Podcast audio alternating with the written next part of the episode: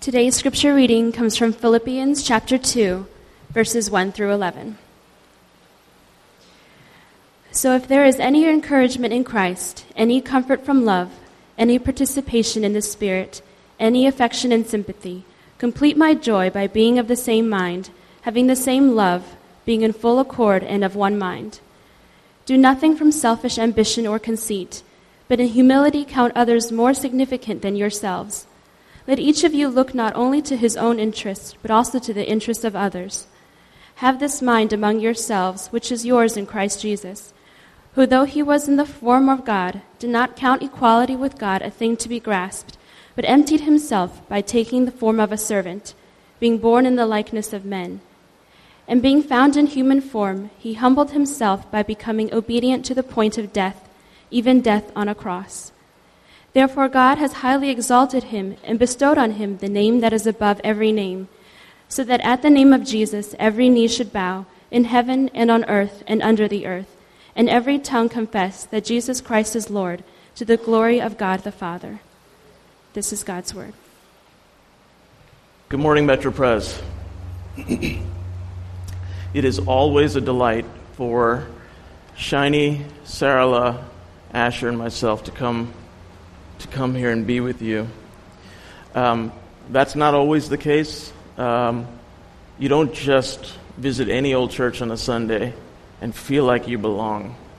Um, but here, it just feels like family. It just feels like oneness. We can barely get through the door before the squeals and the, the smiles uh, meet us about two steps in, and the hugs and the joy of seeing one another and gathering around together around the gospel. You've been doing a sermon series entitled Blessings of the Gospel, and my dear, dear brother and friend Donnie graciously invited me to participate in that. And when he did so, he gave me three tasks. The first thing he said was, Brother, Pick a blessing of the gospel which is very near and dear to you. There are many, but reasonable request, I thought. Sure. Second thing he tasked me with was he said, Now, select a scripture passage, a passage in the Bible that unpacks that blessing. So far, we're tracking. If I can do one, I'm pretty sure over time I can narrow down a passage, unpack it. But the third task is where he crossed the line. And you need to pray for your pastor. He's, he needs to be improve in his culturally contextual weakness. Because his third task was this he said to an Indian, he said, Now, create a two word title for your sermon. Word limitations and time limitations to an Indian is utter, utter nonsense. It's ridiculous. You don't tell any, unless, and of course, you guys have the one Indian where if you can get one word out of Shaji, you need to bless the name of the Lord because it's a miracle. and he ain't even denying it, he's nodding in the back. the one Indian among a billion plus of us, and he's here. But the rest of us, we don't roll that way. Two words, 40 minutes, ha! So I did what any desperate Indian brother who wants to obey and uh, submit to the leaders did. And I went to cafe.metropres.org and I straight up snuffed a two word title from the blogs. So I want to commend to you for your bathroom reading or however you choose to enjoy MetroPres blogs. Uh, a series of blogs in cafe.metropres.org that has a subtitle alternate community.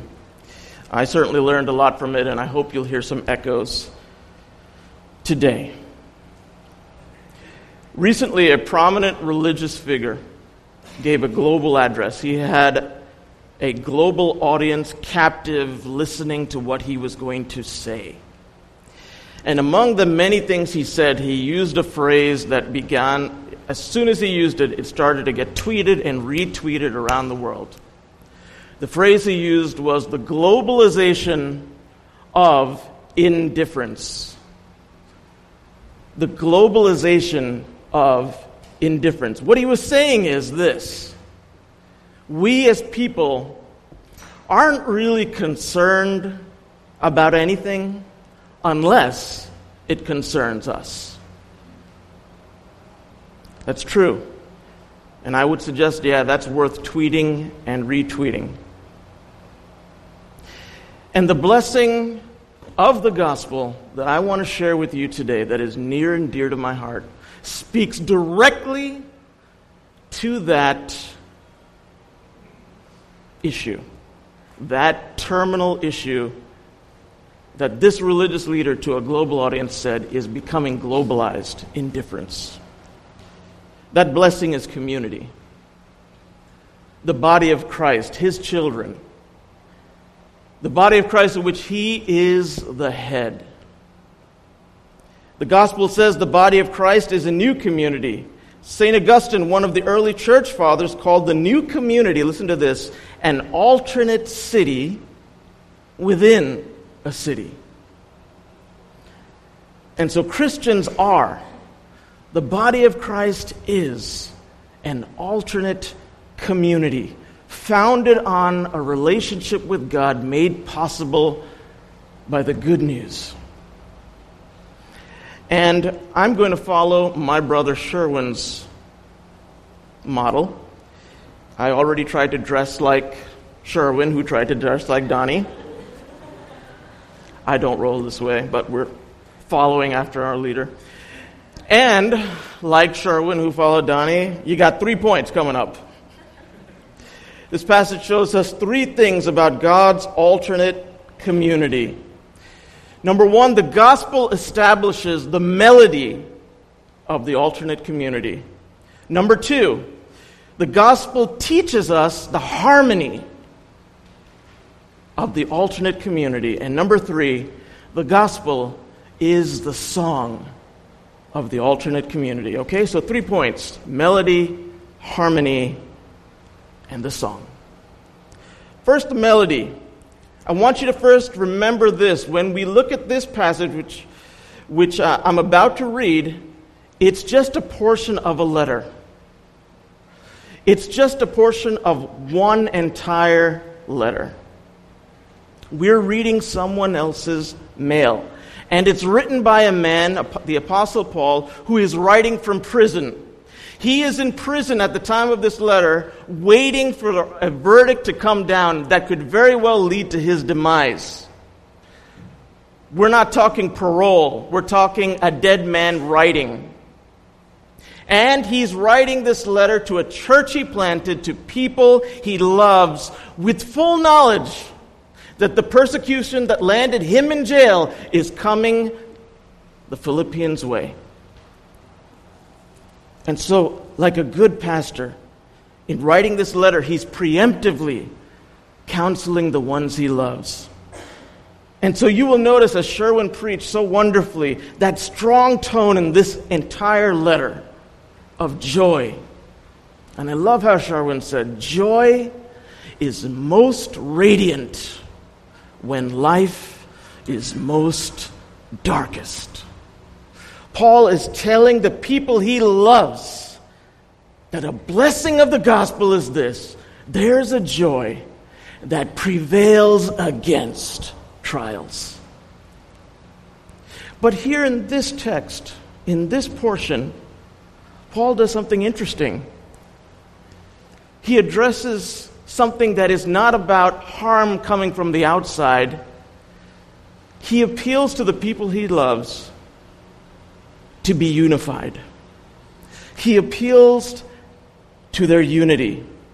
And it's interesting because, taken as a whole in the letter to the Philippians, it really seems like disunity is not a chronic problem that they have.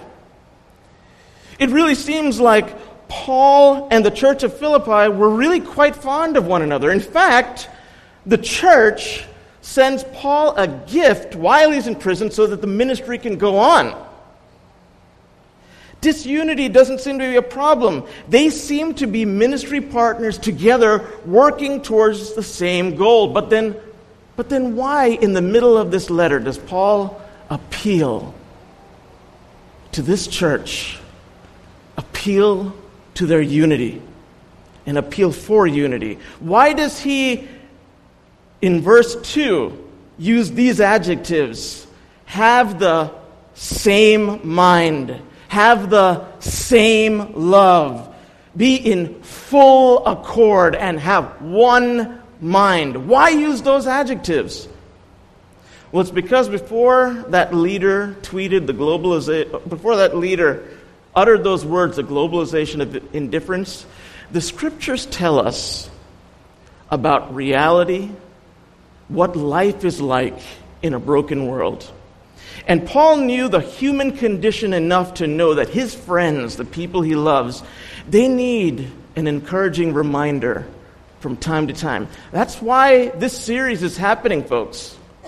It's because the scriptures tell us from Old Testament and New Testament, you're going to forget.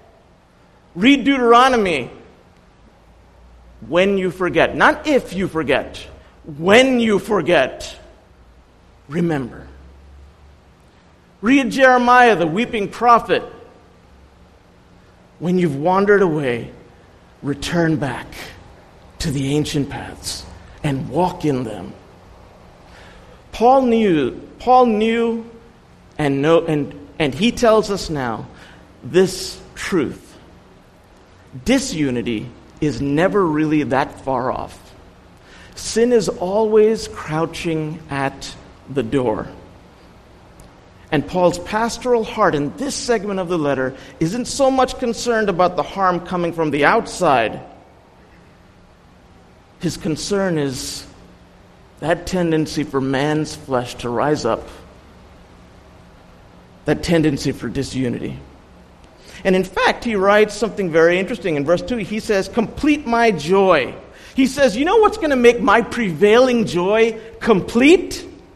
Your unity, your oneness.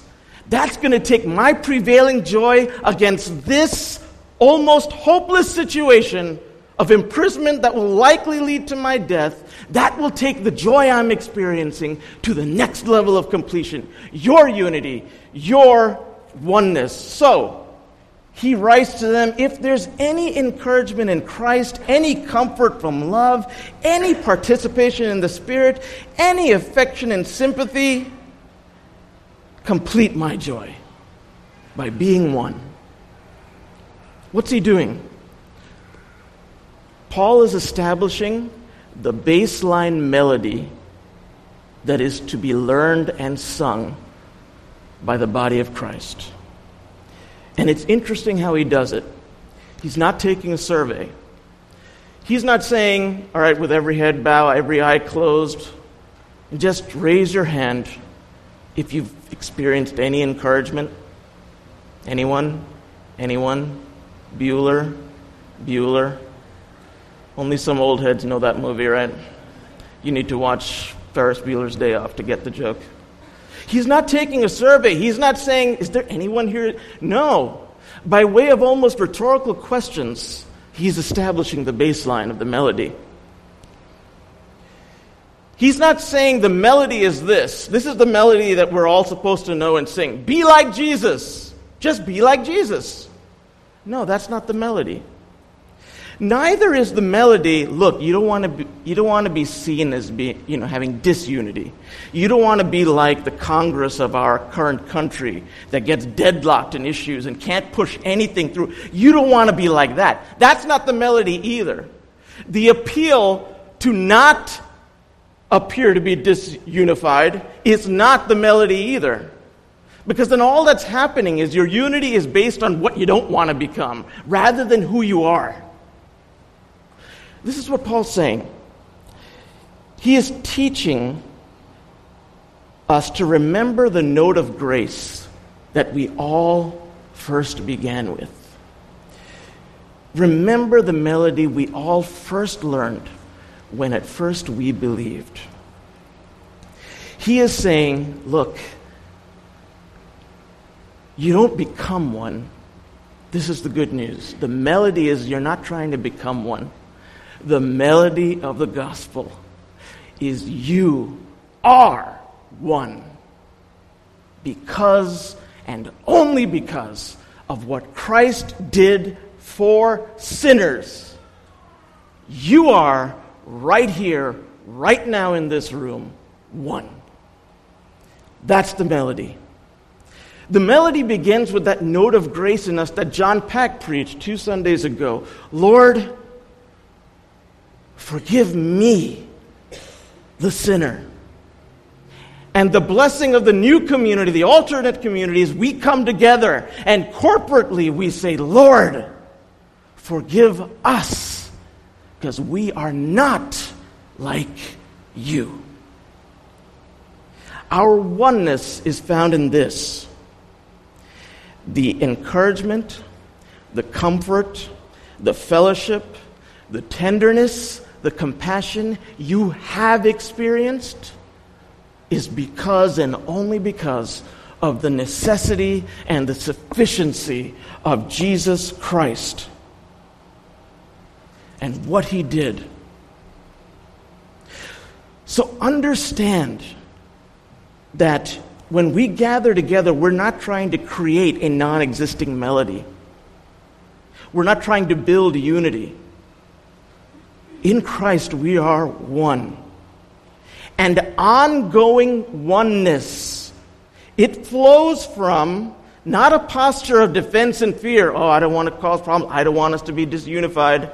It doesn't it comes from a daring, living confidence in God's grace. And this alternate community, founded on the grace of God, is the love offensive against a globalization of indifference.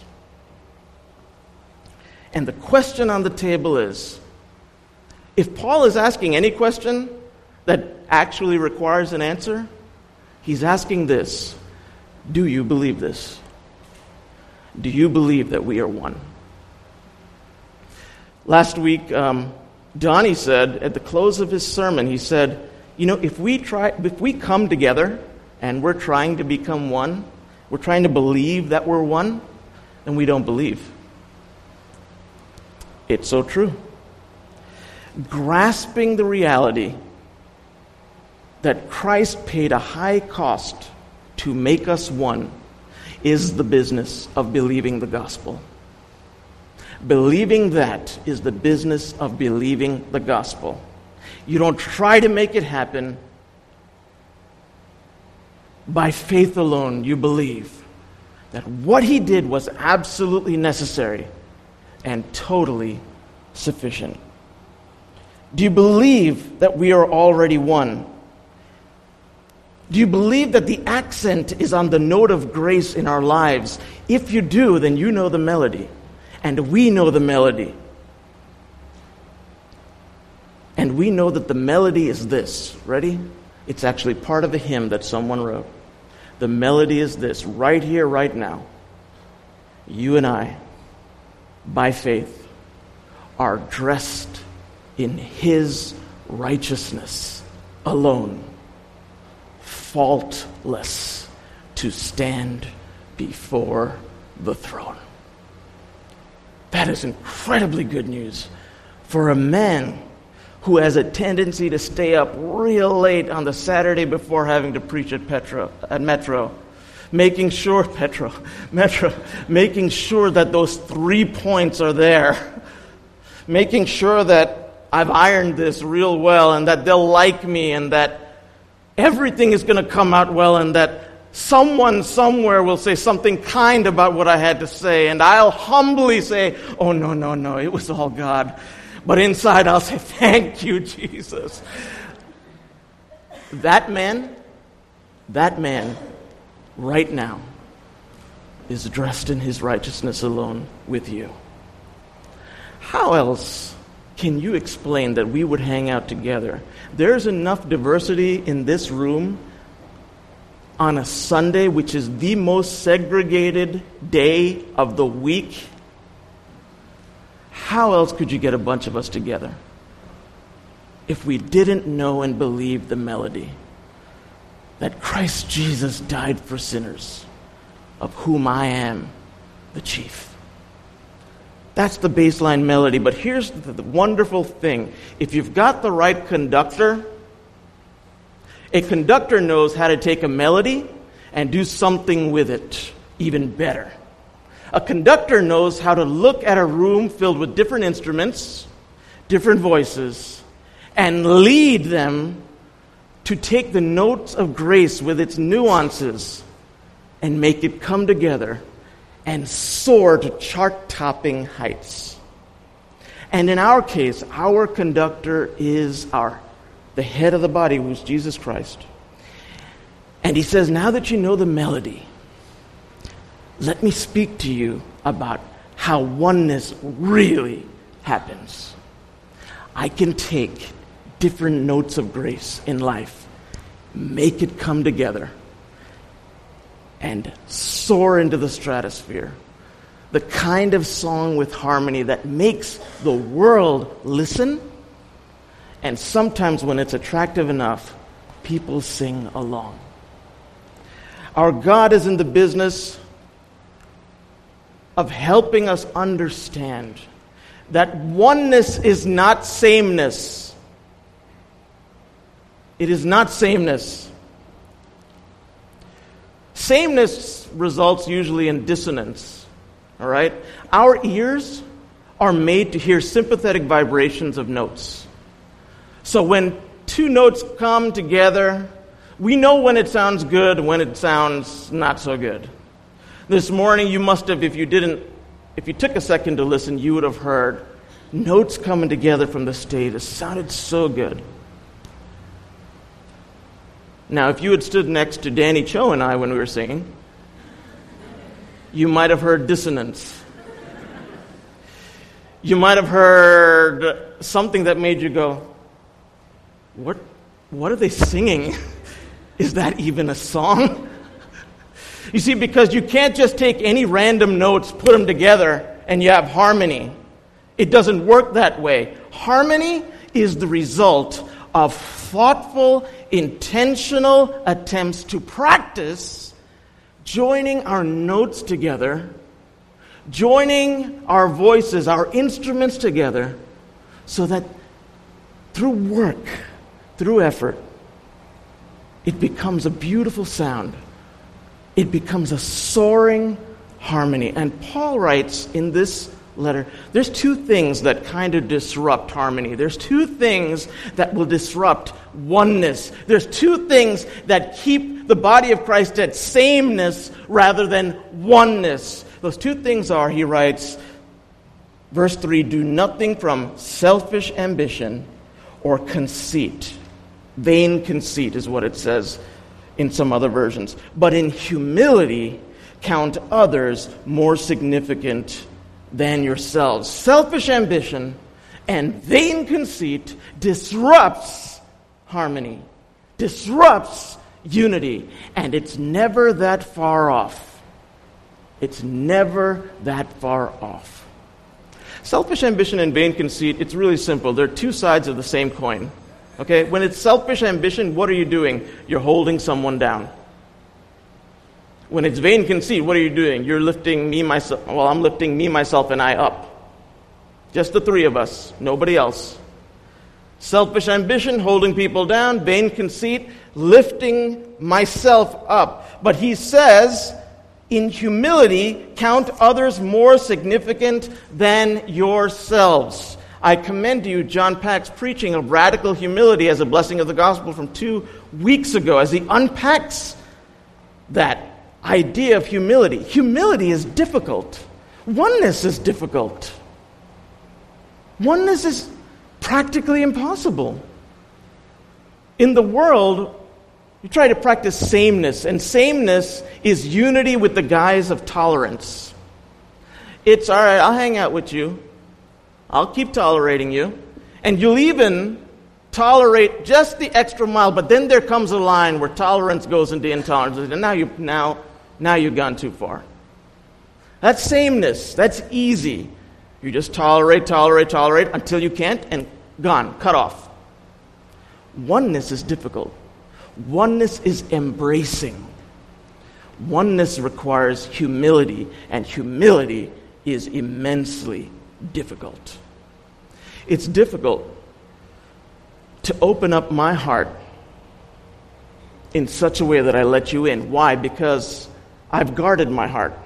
I've taken great pains to hide and keep secret the dark things about the mess that my life is. Even from myself, I try to pretend that it's not there. Even the doubts I have about God and the things that are in the scriptures about God, I try to pretend like it's not there. I do my best to put no trespassing signs around my heart. Oneness says, in humility, start taking those signs down. This was true of my marriage. I had done a great job of making sure that there were some angry dogs right around those signs that said, Don't come too close. When I proposed to Shiny, it wasn't very romantic. I would never, and that's why I never tell anyone how I did it. Because for me, I was, in my mind, I was signing my death warrant. Not because she was some cruel, I mean, she was hot. So I already knew I was getting the best part of the deal. But for me, the accent was, I'm going to let you get to know me. And for, at that time, 29 years, I have never let anyone get to know me. I barely am okay with Jesus knowing me, and that's because of what he did for me. Trusting and believing that he still actually not only loves me, but he even likes me. Humans, I basically was saying, Shine, here's one sign, only one. Narrow is the road. You and only you may enter, and you must remember that you are called to oneness. So we're going to learn my melody. And we're going to sing. That's not the way it works. My wife is, was, by the grace of God, she no longer is. She's, a, she's an older brother that's repenting day by day. One whose works of righteousness was what gave her her worth. And she, in many ways, was putting God in her debt.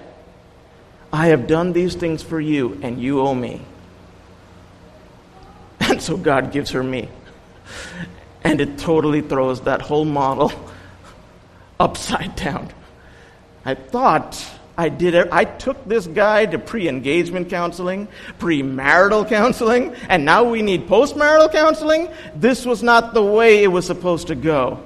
I, on the other hand, this weird mix of the older and the younger brother this schizophrenic mix of the guy on the outside who's the older brother, on the inside, totally misaligned.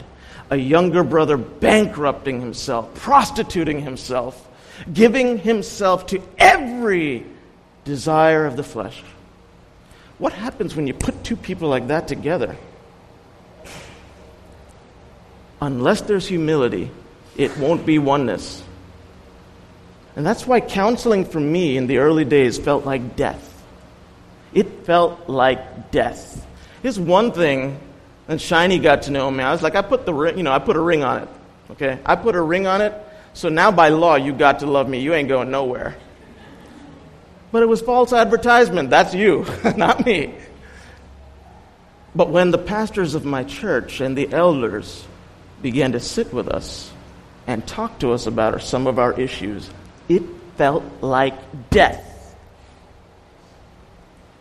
because I thought, oh my gosh, they're going to know what my wife knows, and that I am a sinner. What I found was that which felt like death was actually a resurrection. I found people who were counseling me and my wife saying, It's the same melody, folks.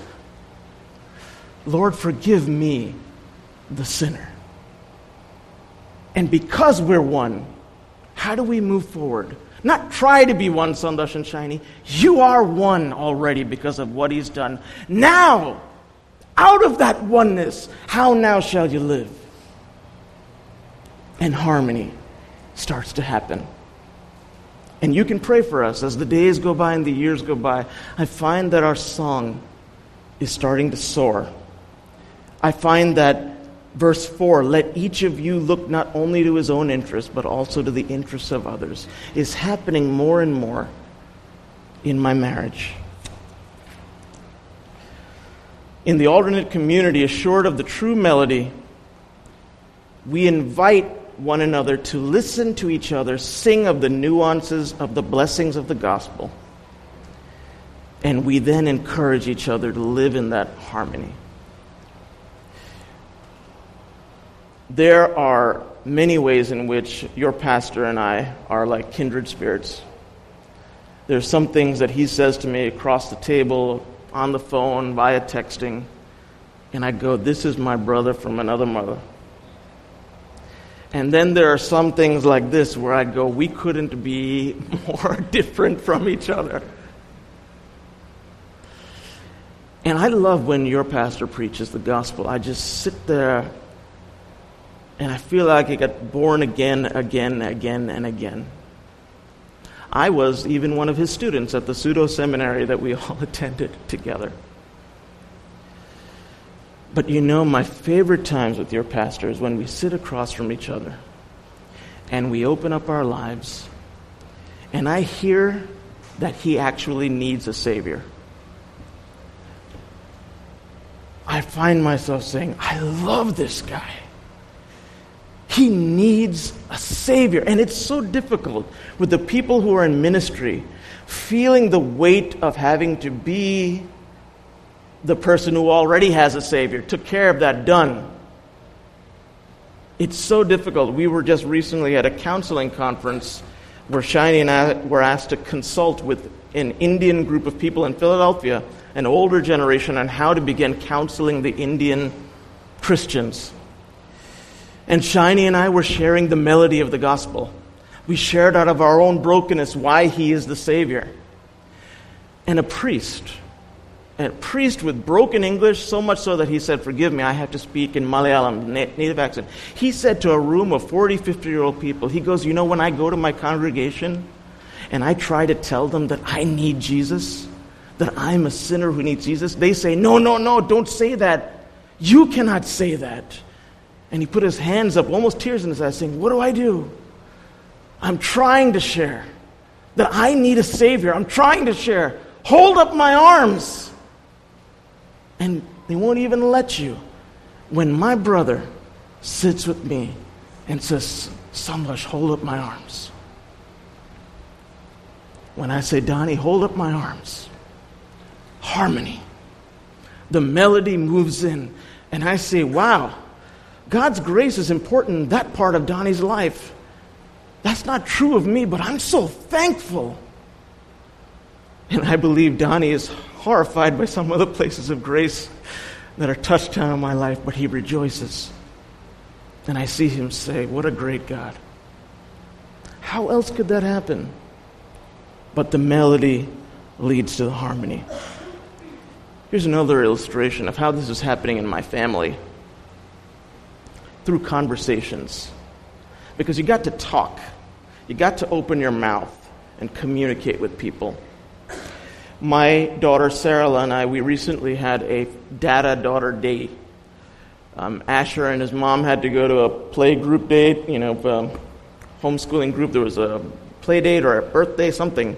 And so it left me and my girl. And, you know, Shiny's my queen, Sarah is my princess, and we were just in this minivan driving all over Philadelphia, having a great time. I'm doting on her, everything. And she just starts talking.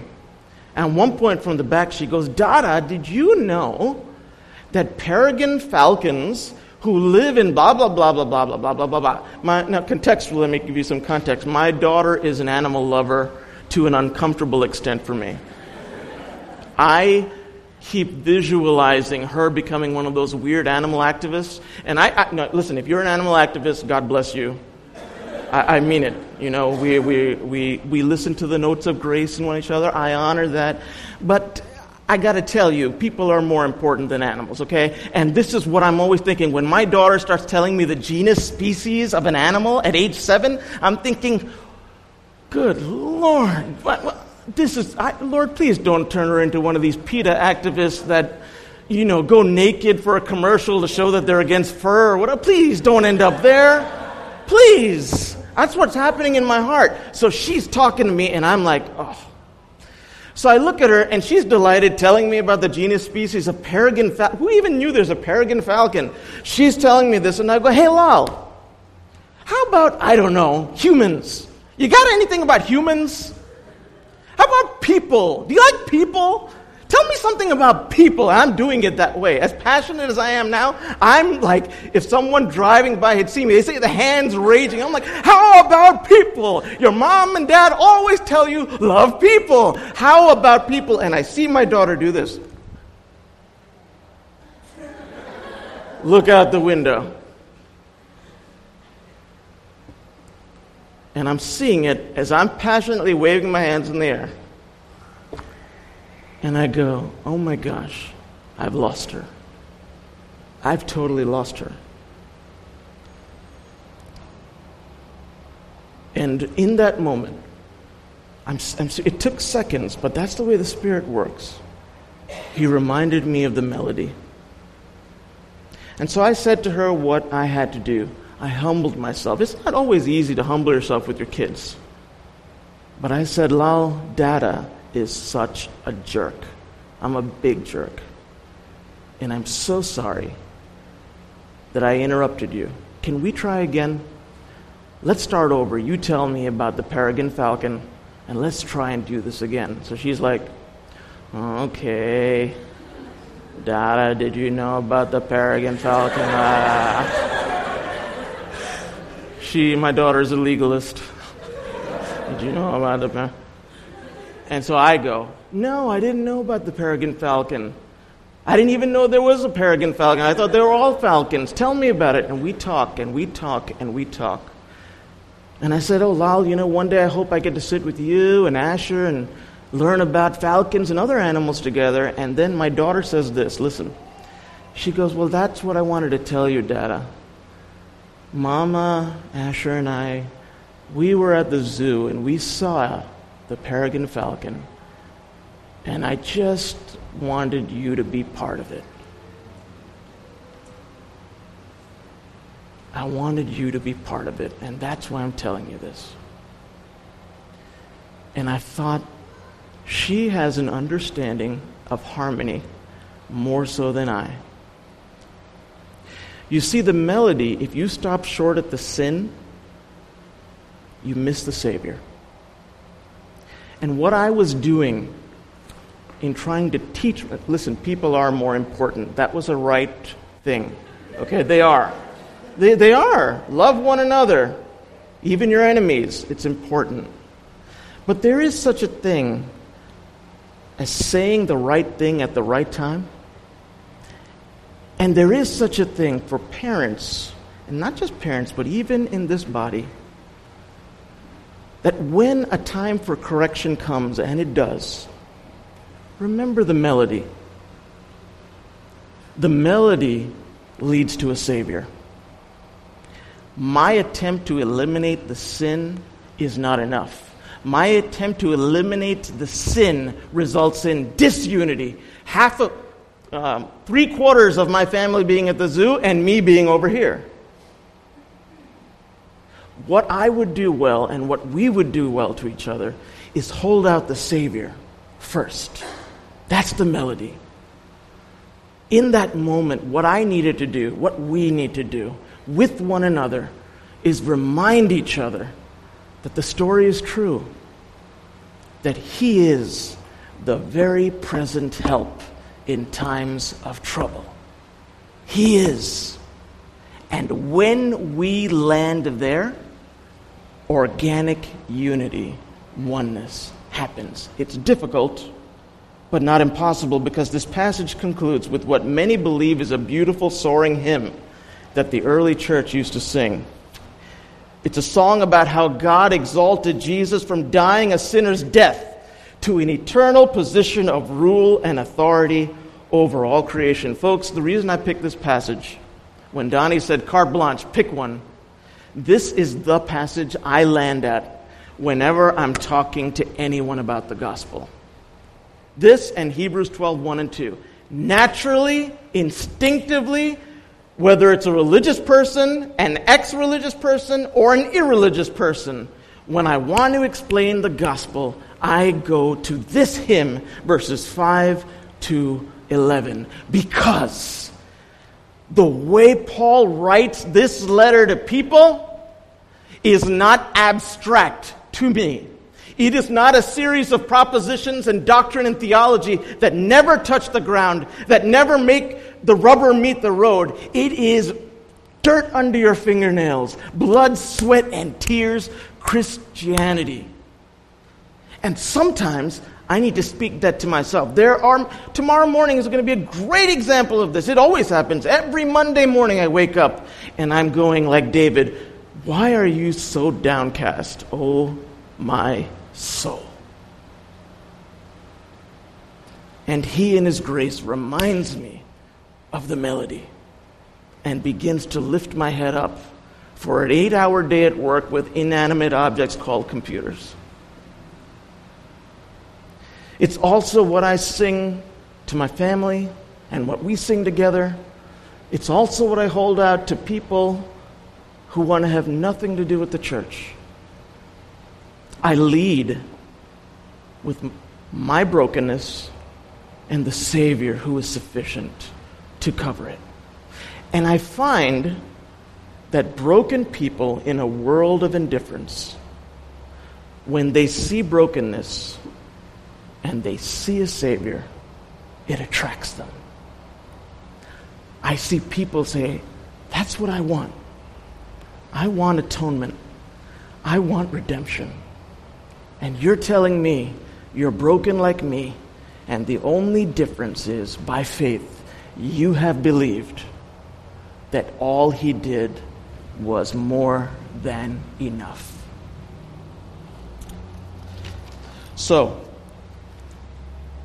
the question is this because we have an incredible way of taking even a blessing and making it become a curse. If you and I don't remember the melody, right? And if we don't encourage the harmony, the nuances of the gospel in each person's life to sing that together, and if we don't have a song to sing about, then what will happen is one of two things. Um, a, you're going to underestimate the alternate community. And that means you're going to move towards selfish ambition and vain conceit.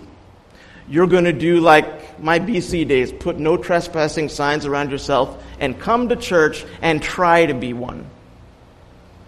We've already said that if you're trying to be one, you don't believe because he paid a high cost to make us one now. Or B, you'll overestimate community. Community, even the alternate community, can become how you gain your worth. Community, even the alternate community, can do this dangerous thing of functioning as Christ in your life instead of demonstrating Christ. And when anything, including alternate community, functions as Christ, it's an idol. And you need to be careful. So, how do you find, land? You're basically saying that you've, you've stacked the deck here. You're saying it's a blessing, but you're saying you can underestimate it or overestimate it. So, what?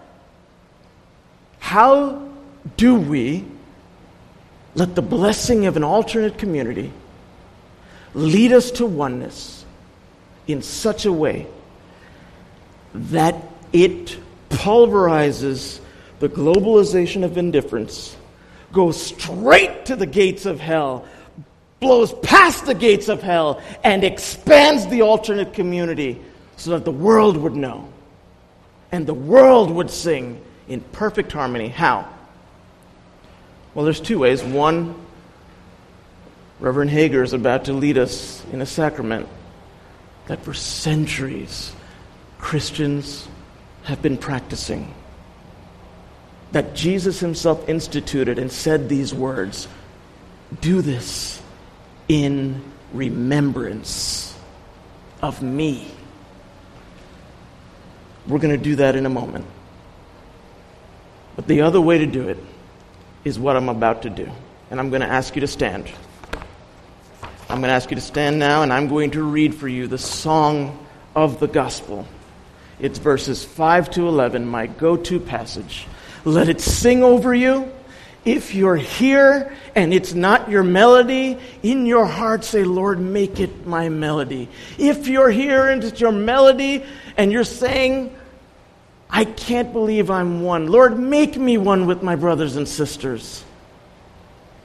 Let this song move into your heart and ask God for the courage to move towards people in this body who are utterly unlike you a conscious decision to go towards a different instrument and listen for the notes of grace. Here's the song Have this mind among yourselves, which is yours in Christ Jesus, who, though he was in the form of God, did not count equality with God a thing to be grasped. But he emptied himself by taking the form of a servant, being born in the likeness of men, and being found in human form,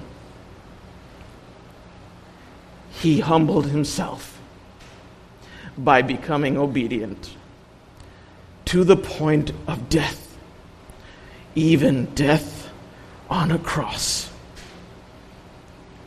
Therefore, God has highly exalted him and bestowed on him the name that is above every name, so that at the name of Jesus, every knee should bow in heaven and on earth and under the earth, and every tongue confess that Jesus Christ is Lord to the glory of God the Father. Pray with me.